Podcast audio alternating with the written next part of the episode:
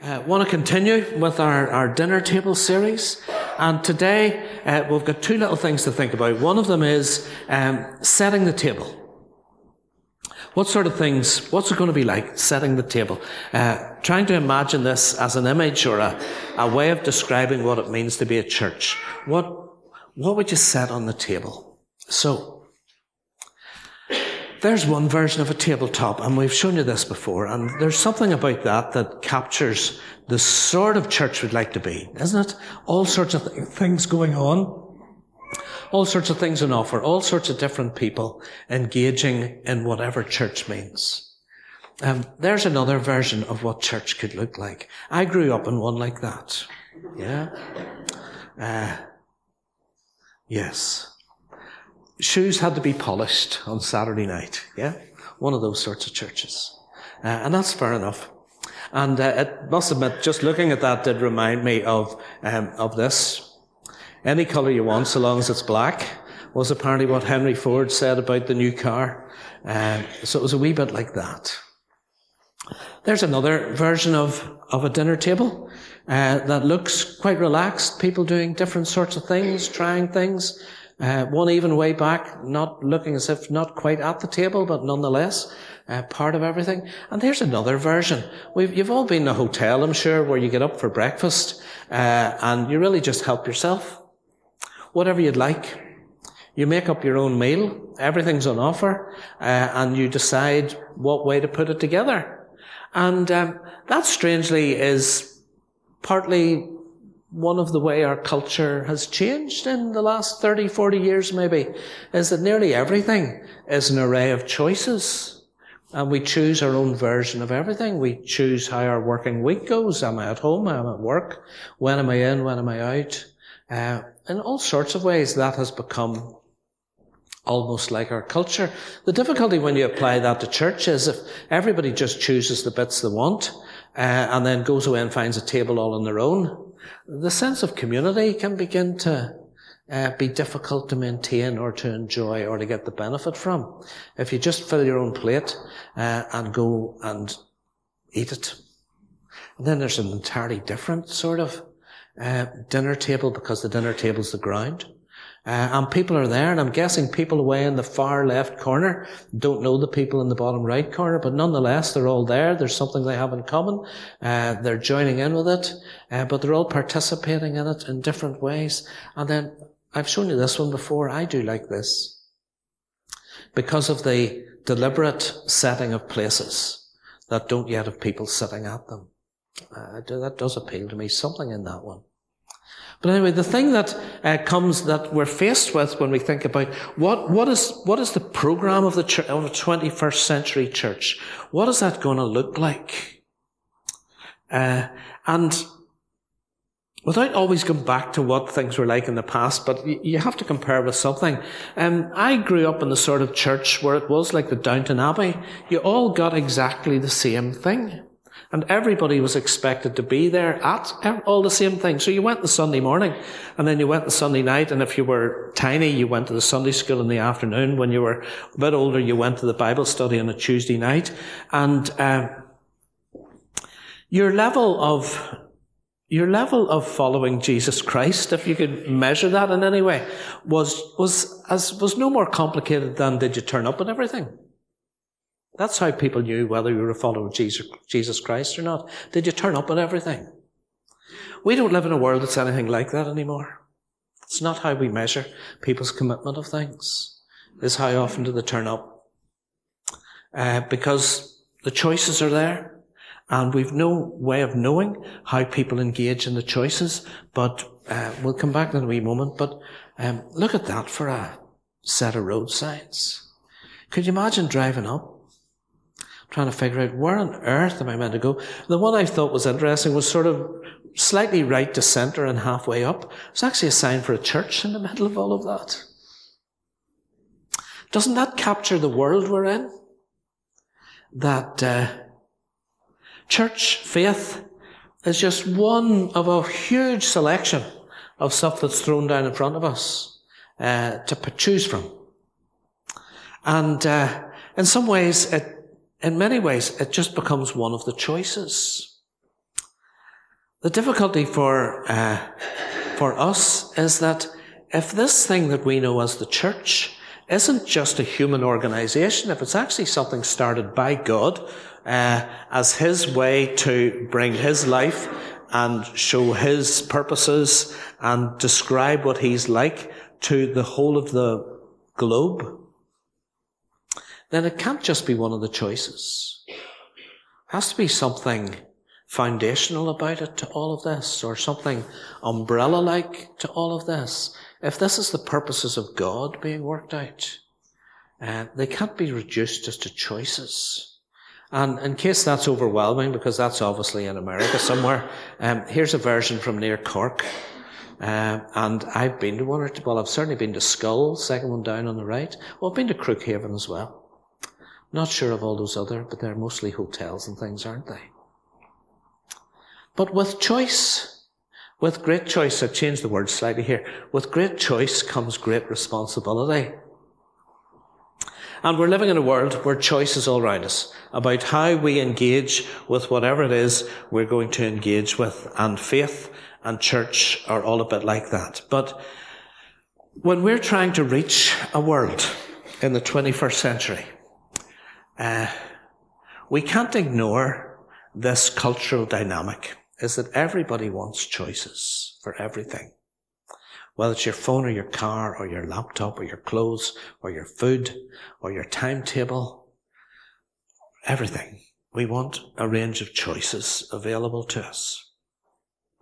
So, part of how we're already doing that, and I'm sure we'll go on doing that, while you're all here at 11 o'clock on a Sunday morning, there are people watching this on a screen somewhere. And uh, we got a message back a couple of weeks ago from somebody who hasn't been able to be here for a couple of weeks uh, because of a health situation, uh, and described that wee camera as a lifeline. Yeah, so this as a choice is becoming a necessity for us uh, to continue running this.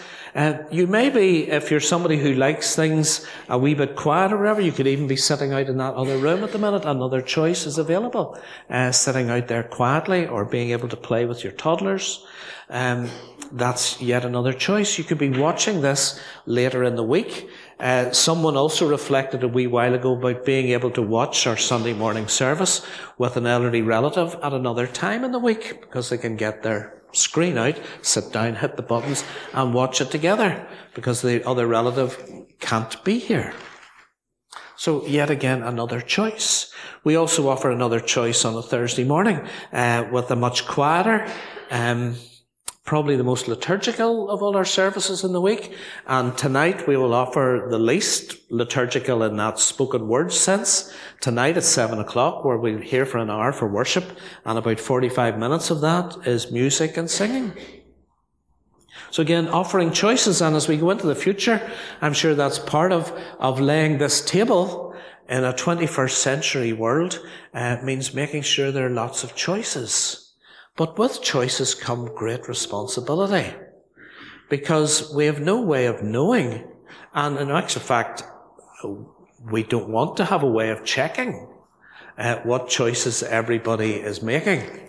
Uh, we certainly do not want to create any sense of wanting to check up on people uh, to see what their commitments to anything are like.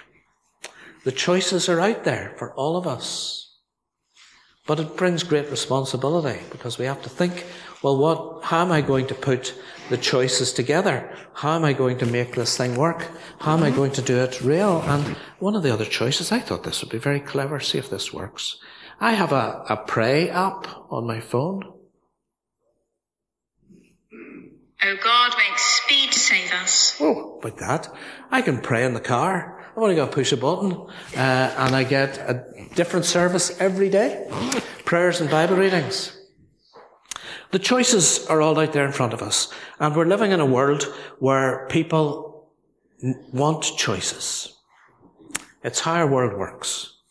And uh, we have to provide those and allow people to decide which ones they're going to go with and how they're going to put their meal together. Because not everybody anymore is prepared to do the Downton Abbey meal. We all just get the same. Uh, we're going to want to put things, and of course we have different personalities. We're at different stages in our faith, different stages in our lives, uh, different ways that we want to engage with everything. So that is part of our future, is the constant provision of choice for people. But we also have to throw out there that responsibility then lands on the chooser to decide what is it uh, that I will pick out of this great array of things that are around me. Second thing I thought today we need to think about as well as just laying the table is what condiments would we put on the table? Uh, and condiments apparently enhance the flavour. So whatever the food is that's on offer, um, there are different things you can add. There's salt and pepper there, but there could be any number of things that you might want to add uh, to your meal to uh, create flavour in that. Now, I want to um, because I think we've already chosen some of these flavors, and, I want to illustrate this for you. Could I, uh, could I read to you from Luke chapter 2? There's a bit coming up on the screen, but I'll read what happens before it. Uh, every year, Jesus' parents went to Jerusalem for the feast of the Passover. When he was 12 years old, they went up to the feast according to the custom. After the feast was over, while his parents were returning home, the boy Jesus stayed behind in Jerusalem, but they were unaware of it. Thinking he was in their company, they travelled on for a day. Then they began looking for him among their relatives and friends. When they didn't find him, they went back to Jerusalem to look for him. After three days, they found him in the temple courts, sitting among the teachers, listening to them and asking them questions. Everyone who heard him was amazed at his understanding and his answers. When his parents saw him, they were astonished. His mother said to him, Son, why have you treated us like this? Your father and I have been anxiously searching for you. Why were you searching for me? For me, he asked. Didn't you know I had to be in my father's house, or another translation about my father's business? But they didn't understand what he was saying to them. So throw yourself back into the Christmas story. Uh, the last we see of Jesus is uh, running off into the night, and sorry, he wasn't running off, he was a baby, uh, being carried off by parents who were running off into the night, uh, with the sound of the horses and the clanking of armour of the Roman soldiers in the background somewhere, as they fled from Bethlehem off to Egypt, far, far away to live as refugees. And we hear nothing more about this little child until he's 12 years of age. Yeah? And at 12 years of age, we see him doing something that is obviously part of the family pattern. Because every year his parents went up to Jerusalem for the festival and they took Jesus along. Now allow for this being 12 year old Jewish boy. This may have linked in with bar mitzvah, something of coming of age, of, of that beginning to change from child to, we would say adolescent, but they would start to think in terms of adult. And there's a, there is a change. Something happens in Jesus at this festival. As illustrated by the fact that it says right at the end of this story, his parents didn't understand. Right? They couldn't figure it out. But Jesus has changed, I'm guessing, little toddler, four year old, six year old, eight year old, ten year old, growing up in Nazareth, growing up around the carpenter's workshop and their own wee house, and maybe they had a wee bit of garden and grew some vegetables, whatever it was. He was in the midst of it all, like all the other kids, going to synagogue, going to school, uh, learning from the local rabbi, all those sorts of things. And as a 12 year old in the temple, his sense of belonging to the Mary Joseph family takes a switch to his sense and his destiny and his future seems to have turned to God. Do you not know I should be in my father's house? Can you imagine Joseph going, he has twigged on to something here? Yeah. I might be daddy, but he has figured out father, who father is. Well, something has changed in him that requires them to start rethinking things. And of course, Jesus is now rethinking things and starting to learn more and starting to grow into, and it is going to take another couple of decades, um, but he is going to do something quite amazing. So I want to uh, show you two pictures, and one of them is something that has changed, and you've already changed. Okay? If you look at that, you can probably guess where that is, that big red dot. You're sitting in it. Yeah? Okay. And you can see the carriageway coming from top to the right a wee bit, running right down past us, Tesco on the right, on the left if you were driving down the ways. Uh, and then you get to the end of the road down here and you turn right down to, you can see Crowne Plaza just over the edge of the picture and the Lagan and all of that. So, uh, that's, that's what it means to go to church. And you've all done that today. You've come to church. We're all sitting there in that spot. Now, 50 years ago, you would all have walked in, probably, into that red spot. So here's a change in thinking that has already gone on in your head. I no longer go to church. I am the church. Because that's our congregation from Monday to Saturday.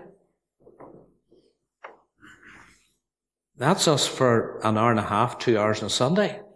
But that's us the rest of the week. And we've already made this shift in our minds. You've driven, and I'm not encouraging you to go and try others, by the way, right? But you've driven, driven past any number of churches to get to this one this morning. Um, during the week, you will cross the city to work. Teenagers cross the city to go to school, sports, shopping, haircuts, where you get your teeth fixed. Uh, we zigzag all over the place. That's our world now we're now living in. So what does it mean to be this church? Rather than that church. Because without, without us meaning to, we've actually changed from that one to this one. We now are the church. We don't just go to church. We are the church. And could I share with you that I think I have found the church that is best at doing this. And back, back in COVID days, we just called this scattered, whereas we call that gathered. Yeah. But that's, this is where we live our lives. And I've, I've just guessed some of these from uh, where I know some of you live. That isn't everybody, and I may have missed some obvious ones, so sorry about that. But look at that. We've got missionaries away out on the side of Lough Neagh. okay. Look at that way up top left. That amazing. Wonderful. Here's the best church in the country. Okay. Yes. Because every member of that goes to church for one hour a week. Yeah? But every member of that knows that they can't stop when they come out the door. Is this right? Yes? and you know what? They're the most boring church you've ever met. The number of times in my week I have to sit and listen to people talking about their church, about the sins that they're committing, uh, about the things they find to eat, about you could put this cheese with no flavour in it, or you could put uh, something else in it that has no flavour and no value and no goodness. Uh, and it'll turn you all into Amazonian princesses and princes. right. uh, but the people in this church believe in it. They think this is changing their lives. Sorry, they think it's changing their lives. If it changed their lives, everybody would have done it. But it is. It's partly you believe in it. People in this slim, in this Slimming World Church believe in it enough to talk about it and gossip it and to be it all week, and they are it all week. So we were out with our family yesterday. It was Janice's birthday, and we were having food together, and the Slimming World Church members in our family were counting things up, and I can only have three chips, and I can't eat that, and everything. So they're, they're absolutely non-stop. They're quoting their Bible verses at us all the time. right? There's something about that in that. That we carry this gospel with us. And part of a 21st church is that it is scattered. There's no doubt about it. We're scattered. Uh, we do get together for things, but most of our lives are scattered. And we have to begin to think, what is it like to be that sort of church. So am I the center for prayer in the place where I work?